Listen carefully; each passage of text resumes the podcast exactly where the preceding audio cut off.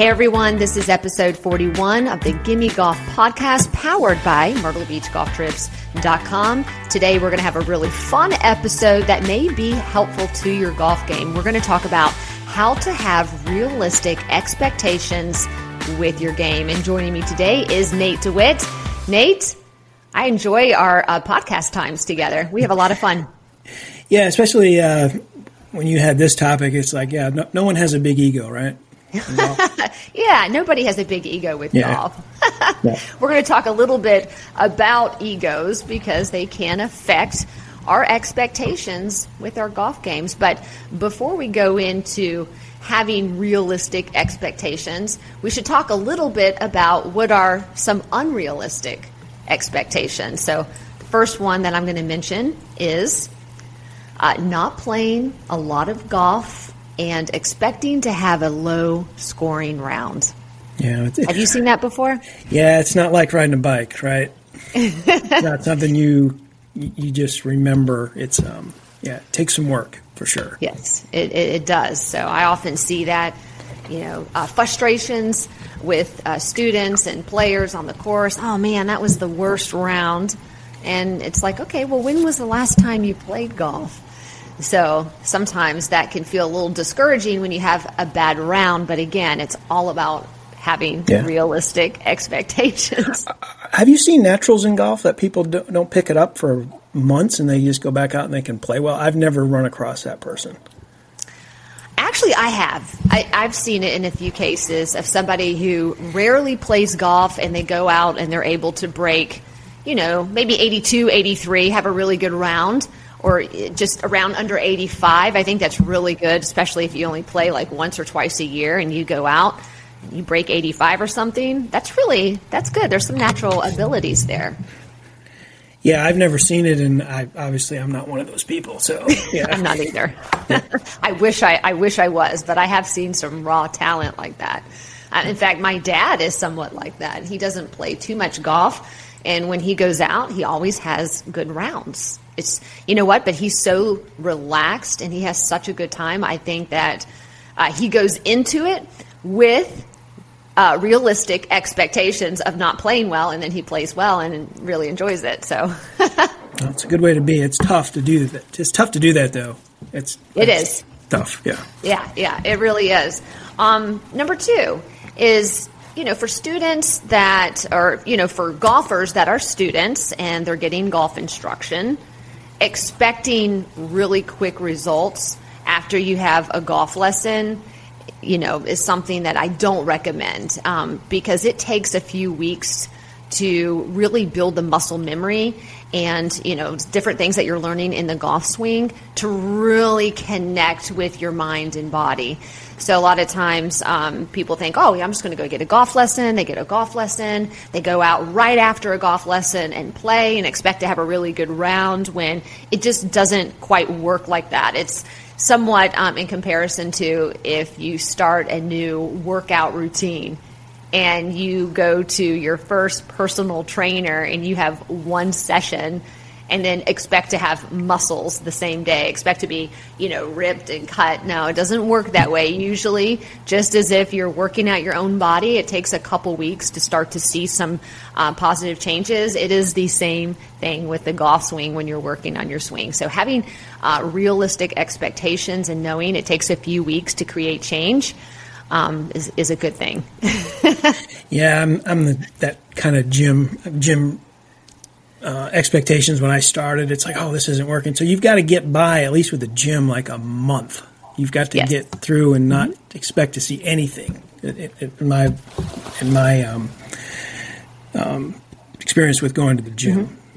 Yeah, I mean it does. It 21 to 30 days is is going to be in that time frame that you start to see change. And it's just like anything in life, um, not just with learning the golf swing or working out and going to the gym. If you're trying to change just a habit, maybe it's a behavior, it's still the same principles. It takes time you know, for our, our brains to somewhat rewire because that's actually what takes place in our brains. We're sending, you know, this new information. It could be a new concept and we're you know, kind of uh, changing our neuro pathways in our brain, and that's a whole process, and that takes several weeks. So, yeah. And I, th- I think with golf too, it's it's you got to build some confidence too, right? You've got to get out and play and actually hit some good shots, hit a string of good shots, and then that builds your confidence. Um, in, in, my opinion, anyway. Exactly. So, yeah. Um. Also, you know, I want to mention quick fixes for unrealistic expectations. Uh, sometimes somebody can maybe see a golf tip and say, "Oh, wow." that's what I need to do when it may not be what they need to do. And then they, they make a change, maybe an unnecessary change in their golf swing, and they're expecting these great results, and then things kind of get worse or they don't get better. And it's like, hey, that did not work. Therefore, that information was not good. When that information could be great, it just may not be a fit for that golfer. And that's why, again, I always recommend, I know I mentioned this on our last episode, episode 40 of our Gimme Golf podcast.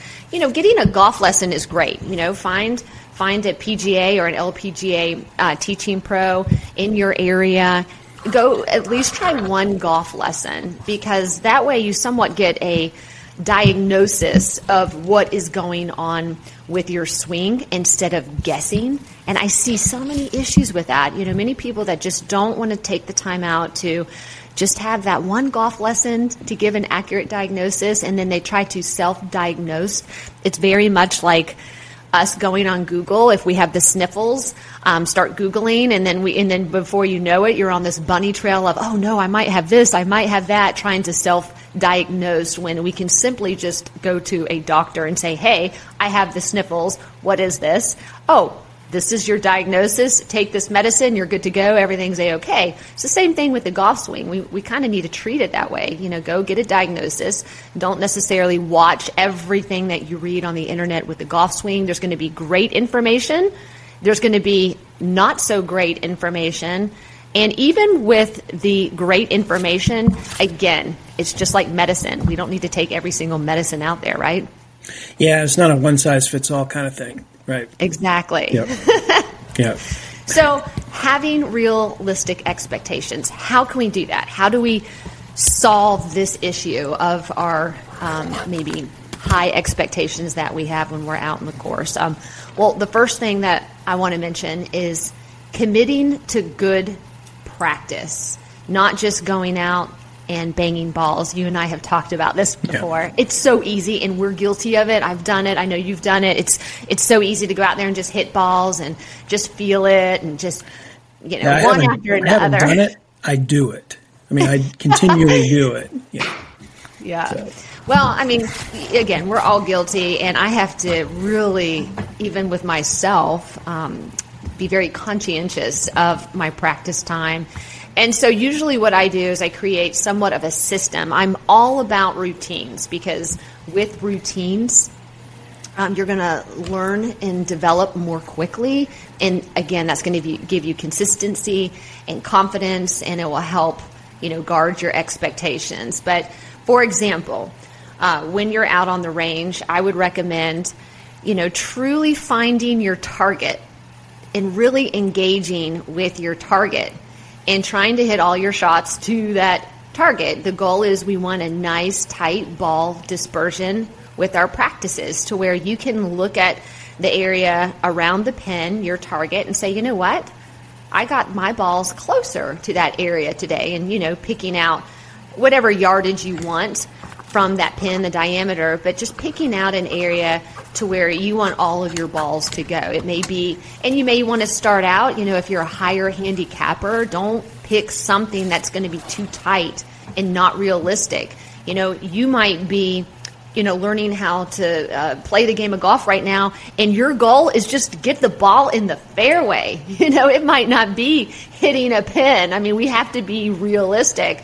I mean, I know I want to hit a fairway. That's always going to be my first goal. Let's get the ball in the fairway. And so when you're out practicing, you might want to say, you know what? I'm going to give myself a range of, you know, a span across the range of 50 yards. And if I can keep my ball within that 50 yards, hey, I'm a happy camper because I know if this translated out on the golf course, it will be in the fairway. So, you know, create simple goals when you're practicing on the range because really range practice is you want to simulate the golf course. So I don't know if you do that, Nate, but when you're practicing, do you try to simulate the golf course, like almost pretend you're on the golf course when you're hitting shots? I don't. I'm completely I'm completely um, guilty of not doing that. the thing I am starting to do now, though, is I am starting to instead of just hit a ball, get another ball. I am taking its time and stepping back mm-hmm. and doing what you've always talked about as a pre-shot routine. Good. Now, and I do have a target for the most part, but I judge my range time on how solid I hit it, not so much where it goes, which is the wrong thing to do, mm-hmm. but I think if you you mentioned if you simulate, that's the way to go, right? To, yes. to simulate a playing a hole is the way to do it. Exactly. Yeah, and because it really makes it easy to somewhat translate your game from the range to the course. And that translation is very hard for many people. I, I have a lot of students that say, hey, when I'm on the range, I'm hitting the ball so well. When I get on the course, what is going on?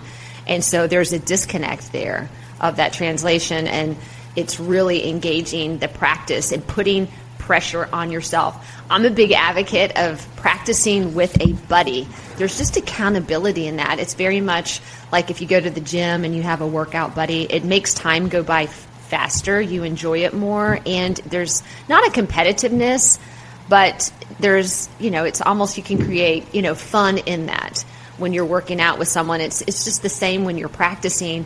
Um, you can create, you know, you can play games with a practice buddy. You know, for example, um, my son Solomon and I, when we practice together, we'll often compete with our wedges. So we'll, you know, pick a target, you know, maybe 80 yards out and you know we'll grab a wedge and we'll see who can get in tighter who can hit the pin. And so sometimes we'll give ourselves each 10 to 15 balls and we rotate shots. So he'll hit a shot and then i'll hit a shot. He'll hit a shot and then i hit a shot and we watch each other and it slows down the practice session to where he is making sure because he's competing with me he's making sure that he's working through the pre-shot routine and I'm doing the same thing because we both want to hit the pin.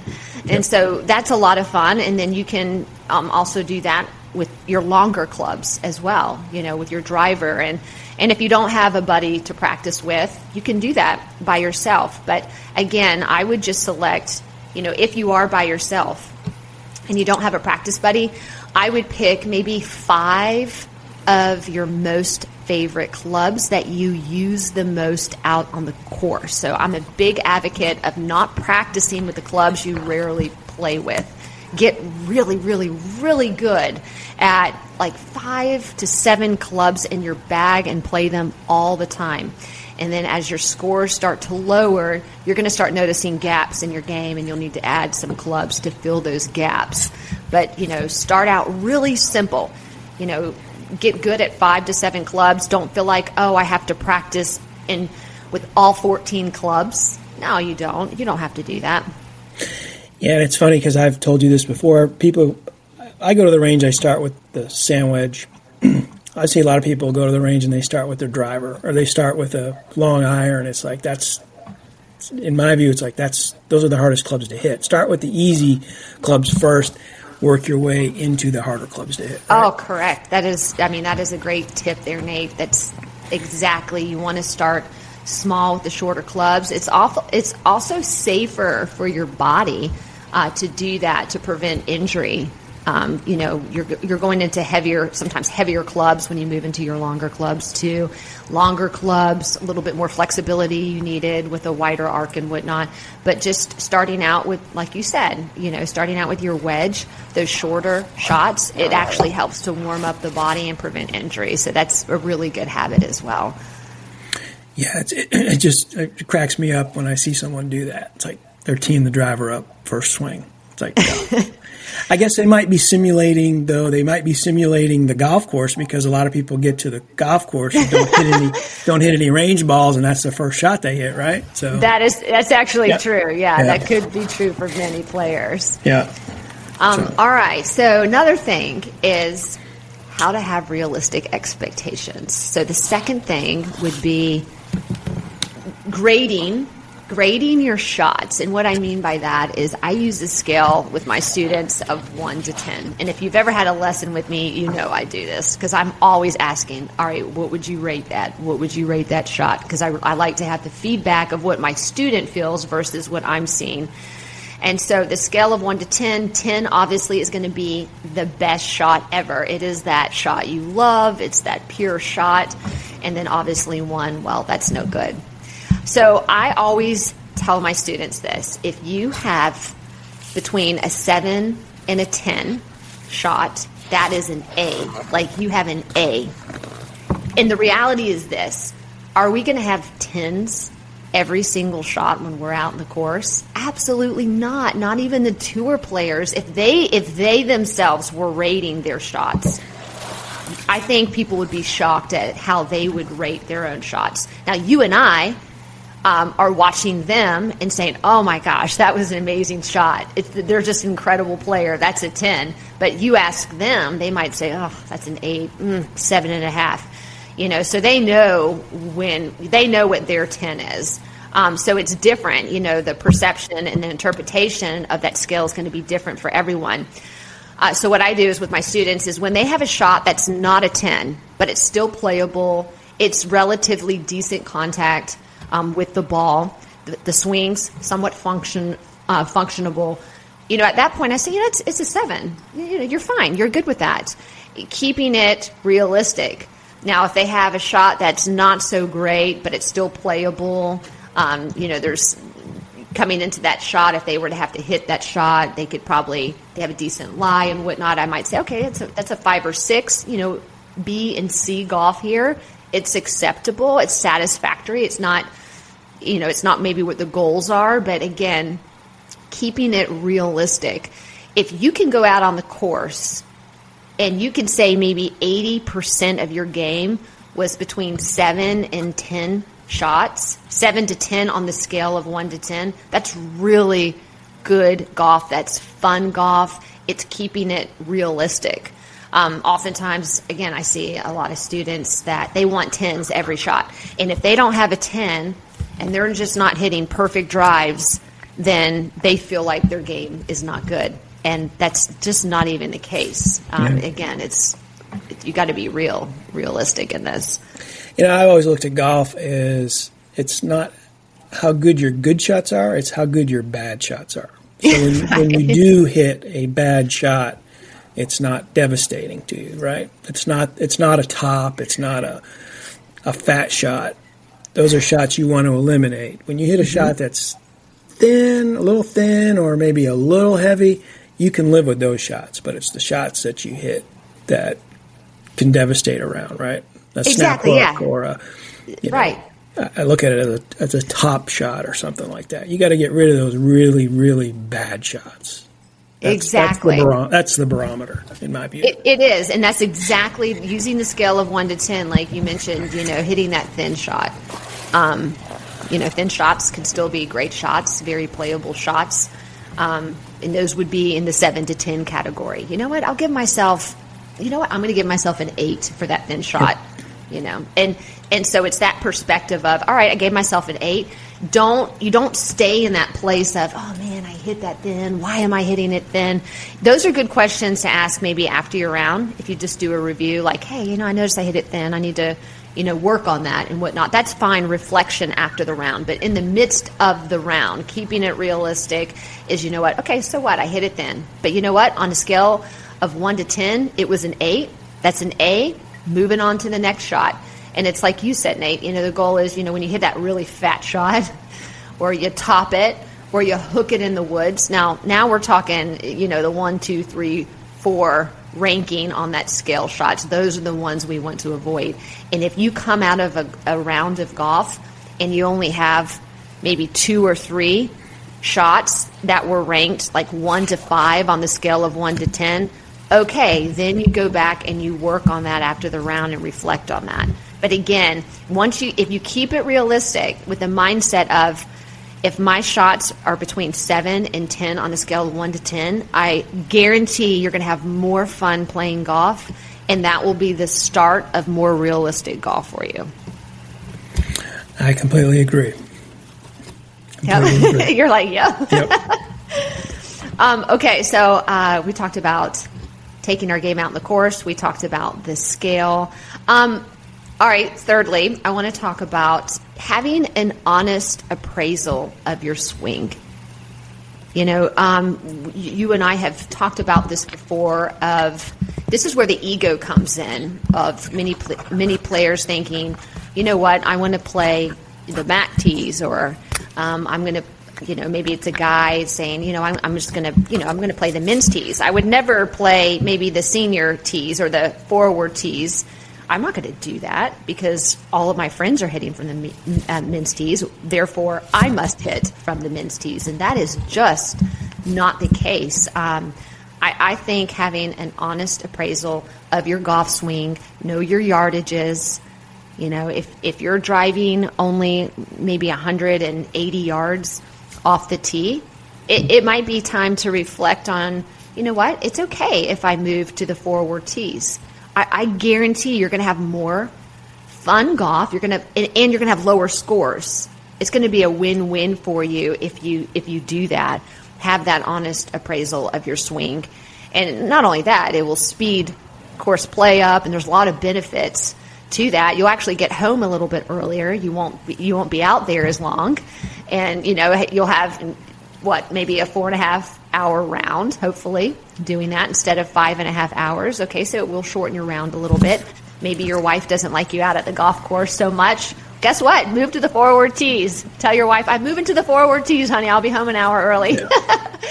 and, and, disregard the colors, you know, because the red's always been equated to women and yeah. gold or seniors. I wish courses would kind of just reinvent new um, new colors because it kind of says, ah, I'm not going to play the red tees. Well, there's people that need to be playing the red tees. There's men that need to be playing the red tees. And, but just like there's women that should probably play the white tees, you know. Agreed. Yes. Because they're that good, you know. So it, we need to judge more upon what we're scoring based upon where we play, I think.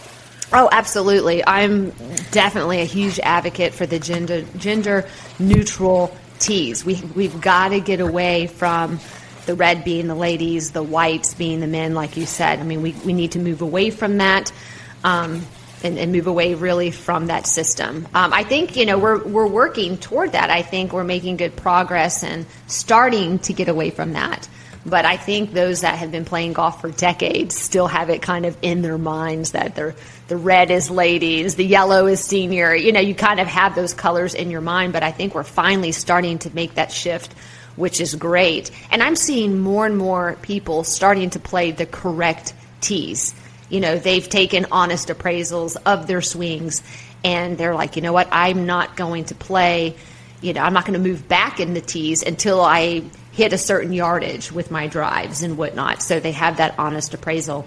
It's so much more fun. And even myself, you know, I grew up playing the men's tees when I was a teenager and in college and pretty much all through my 20s. It wasn't until I was in my 30s that I started letting go of the ego and saying, you know, I really think I'm going to play the, the red tees for this particular course. And you just look at the yardage of the course that you're playing and you can help make that determination. But I started doing it. And oftentimes, I mean, I play the red tees and the senior tees now more than ever. Occasionally, I'll play the men's tees depending on the yardage, but I'm having so much more fun, and it really takes the pressure off me, especially for that second shot on a par five.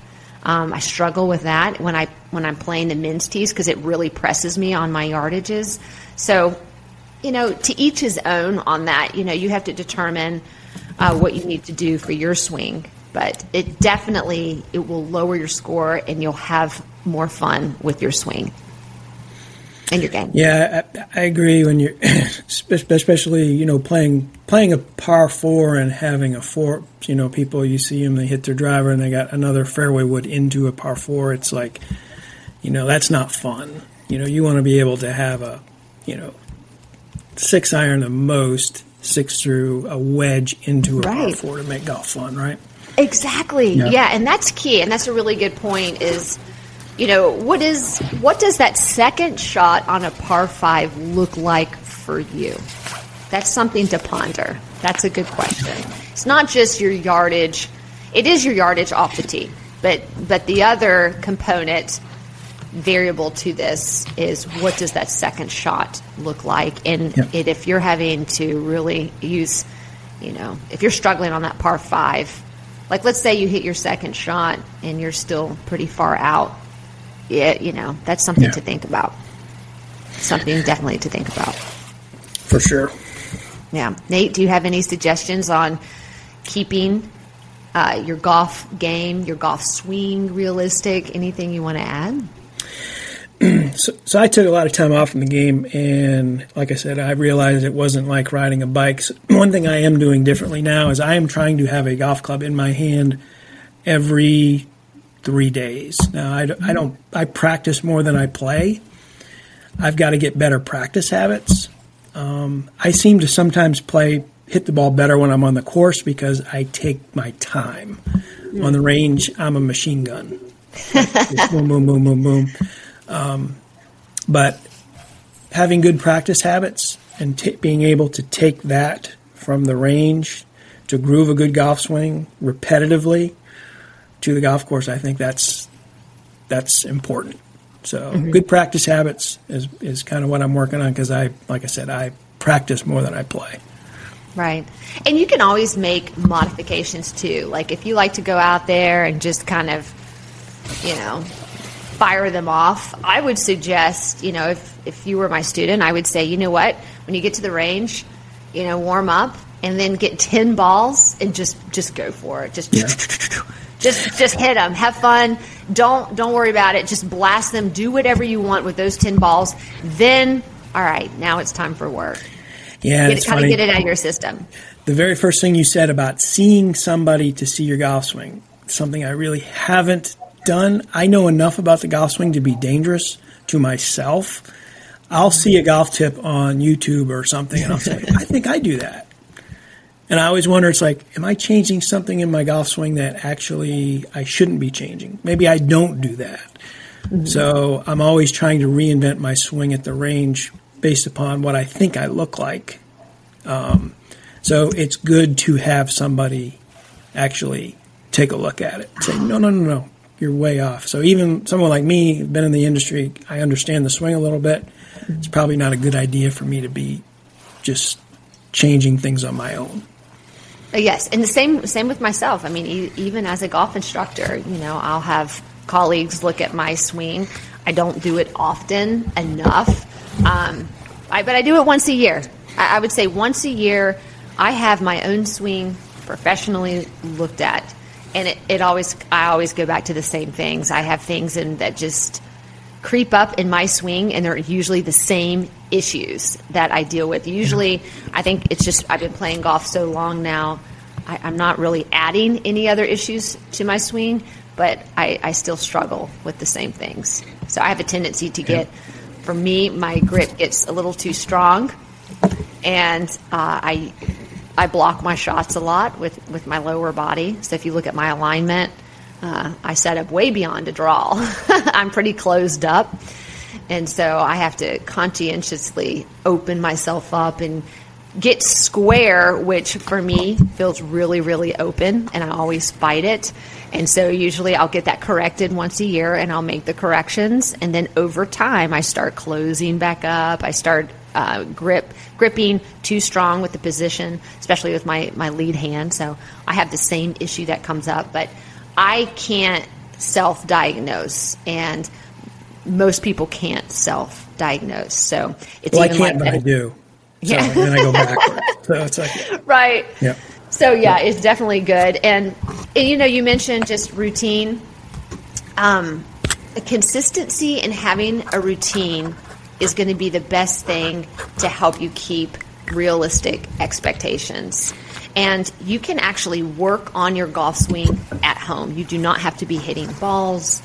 Um, if you don't have the time to get out and play, you know, I mentioned in the very beginning of this episode for people that don't play that much golf and they expect to have, you know, really low scores or they, or they get frustrated or mad at themselves that they don't play well. You know, you can't do that if you're not playing a lot of golf. Um, but what you can do to have more realistic expectations is you can practice at home two to three times a week. If you have a mirror um, that you can set up in the garage, or if you have a large bathroom that you could do a full swing in, I would highly recommend working through a pre shot routine, looking at yourself, your posture, your aim, your alignment, your grip, you know, and then looking in the mirror and watching yourself, and then taking the swing halfway back, checking your plane, getting to the top. Slow motion repetition is huge. I think it's better than going out and just hitting golf balls trying to, to make a new motion. I always use slow motion repetition when I'm working with my students, wanting them to feel the change that we're trying to achieve, but feeling it, slow motion repetition in a mirror at home, it does wonders for your game. And especially if you live in a cold climate, you know, let's say it's wintertime, um, definitely you can keep working on your game. You will see a difference if you do that because all you're doing when you get to the course is, again, working through the same routine that you motion out at home. And routines create consistency, and consistency gives you confidence. And in that confidence, you're going to have low rounds, you're going to have fun, happy golf, which we all want, and more realistic expectations. It all makes sense. I got a ton of stuff to work on now. well, I again, I've told you this before. I mean, your game has really come together, and like I said, it's okay if you want to go out there to the range and you know your first ten balls or so, just go have a lot of fun with, and then after that, you just get a little bit more focused on your target and, and your the, your favorite clubs that you're practicing with, and go from there. Yeah, better range time. Better range sure. time. Utilize it better. Yes. Yeah, because then you can translate it to the course. Exactly. All right, so I hope everybody uh, watching and listening that you've learned a little bit in this podcast about having realistic expectations with your game. Okay, so the goal is this we want to have fun playing golf. We really do. I mean, we're not playing golf to have a miserable time. We want to have a great time playing golf. So keep it realistic. Don't be too hard on yourself. You know, you can use that grading scale. You know, if you, if you have a not so great shot, but it's still playable, hey, you know, give it a seven, give it an eight. Okay, keep it realistic, and I guaranteed you're going to have lower strokes, you're going to have more fun, and you're going to be loving it. So, I agree. All the above. All right. Well, this has been a lot of fun, and uh, you know, check out our other podcast on the Gimme Golf. We have uh, this is our uh, first episode, I think, and we have forty other episodes. Lots of great golf information. So go check out our other episodes. Give us a like, and we will see you next time here on the Gimme Golf podcast. Thanks, Nate.